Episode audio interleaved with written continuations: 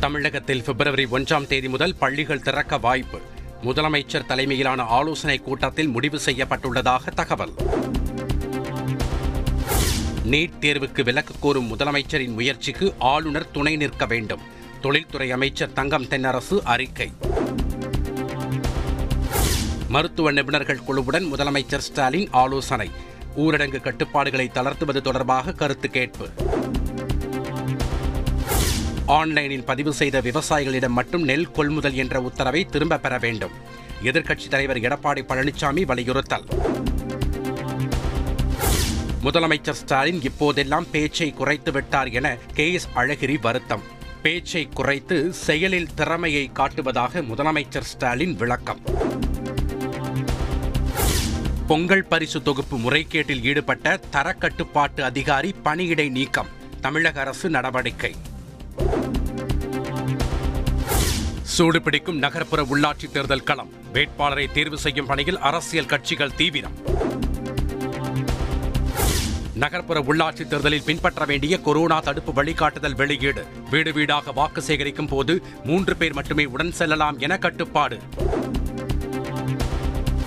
தமிழகத்தில் நாளை முதல் நகர்ப்புற உள்ளாட்சி தேர்தலுக்கான வேட்புமனு தாக்கல் துவக்கம். சனிக்கிழமையும் மனு தாக்கல் செய்யலாம் என மாநில தேர்தல் ஆணையம் அறிவிப்பு.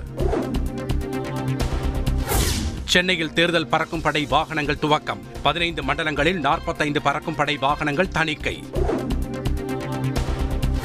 ஊரக உள்ளாட்சி தேர்தலில் பணியாற்றிய அரசு ஊழியர்களை மட்டுமே நகர்ப்புற தேர்தலில் பயன்படுத்த வேண்டும். மாநில தேர்தல் ஆணையத்தில் அதிமுக முறையீடு. உள்ளாட்சி தேர்தலில் அமமுக தனித்து போட்டியிடுவதாக தினகரன் அறிவிப்பு. தேர்தலை தள்ளி வைத்திருக்கலாம் எனவும் கருத்து.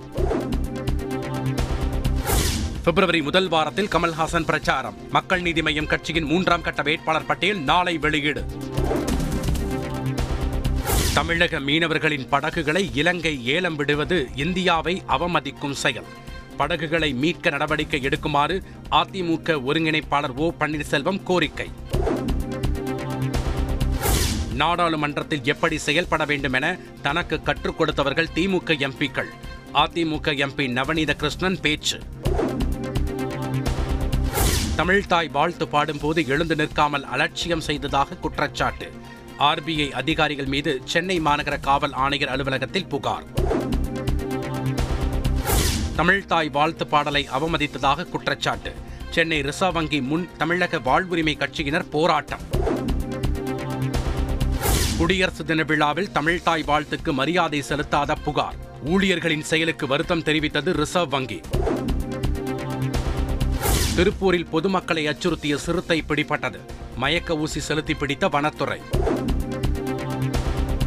கடலூர் அருகே பழைய அரசு கட்டிடம் இடிந்து இரண்டு சிறுவர்கள் உயிரிழப்பு. சிறுவர்களின் குடும்பங்களுக்கு தலா இரண்டு லட்சம் ரூபாய் நிவாரணம் அறிவிப்பு. சென்னை ஈஞ்சம்பாக்கம் பெத்தேல் நகரில் ஆக்கிரமிப்பு கட்டடங்கள் அகற்றம். எதிர்ப்பு தெரிவித்து பொதுமக்கள் சாலை மறியல். மருத்துவ மாணவர் சேர்க்கைக்கான கலந்தாய்வு சென்னையில் துவக்கம். சிறப்பு பிரிவு மாணவர்களுக்கு இன்று கலந்தாய்வு. மருத்துவ மேற்படிப்புகளில் இடஒதுக்கீடு ஊக்க மதிப்பெண்கள் நடைமுறையை பின்பற்ற வேண்டும். தனி நீதிபதி உத்தரவை உறுதி செய்து உயர்நீதிமன்றம் உத்தரவு. தஞ்சை பள்ளி மாணவி தற்கொலை விவகாரத்தில் புதிய வீடியோ. விடுதி வார்டன் அதிக வேலை வாங்கியதால் தற்கொலை செய்ததாக வீடியோவில் தகவல். மாணவி தற்கொலை வழக்கை சிபிஐ விசாரணைக்கு மாற்ற வேண்டும். பாஜக மகளிர் அணி தலைவி வானதி ஸ்ரீனிவாசன் கோரிக்கை. வரும் முப்பத்தோராம் தேதி தொடங்குகிறது நாடாளுமன்ற பட்ஜெட் கூட்டத்தொடர். மாநிலங்களவைத் தலைவர் வெங்கையா நாயுடு தலைமையில் அனைத்துக் கட்சி கூட்டம். மருத்துவமனை மற்றும் கிளினிக்குகளில் உள்ள மருந்து கடைகளில் கொரோனா தடுப்பூசிகள் விற்பனை. நிபந்தனைகளுடன் இந்திய மருந்து கட்டுப்பாட்டு ஆணையம் அனுமதி. டாடா குழுமத்திடம் ஏர் இண்டியா நிறுவன முறைப்படி ஒப்படைப்பு. டாடா சன்ஸ் தலைவருக்கு பிரதமர் மோடி வாழ்த்து. சர்வாதிகார நடவடிக்கைகளுக்கு ட்விட்டர் உடந்தையாக இருக்கக்கூடாது என ராகுல் காந்தி கண்டனம். ட்விட்டரில் பின்தொடர்வோர் எண்ணிக்கை குறைய மத்திய அரசே காரணம் என குற்றச்சாட்டு.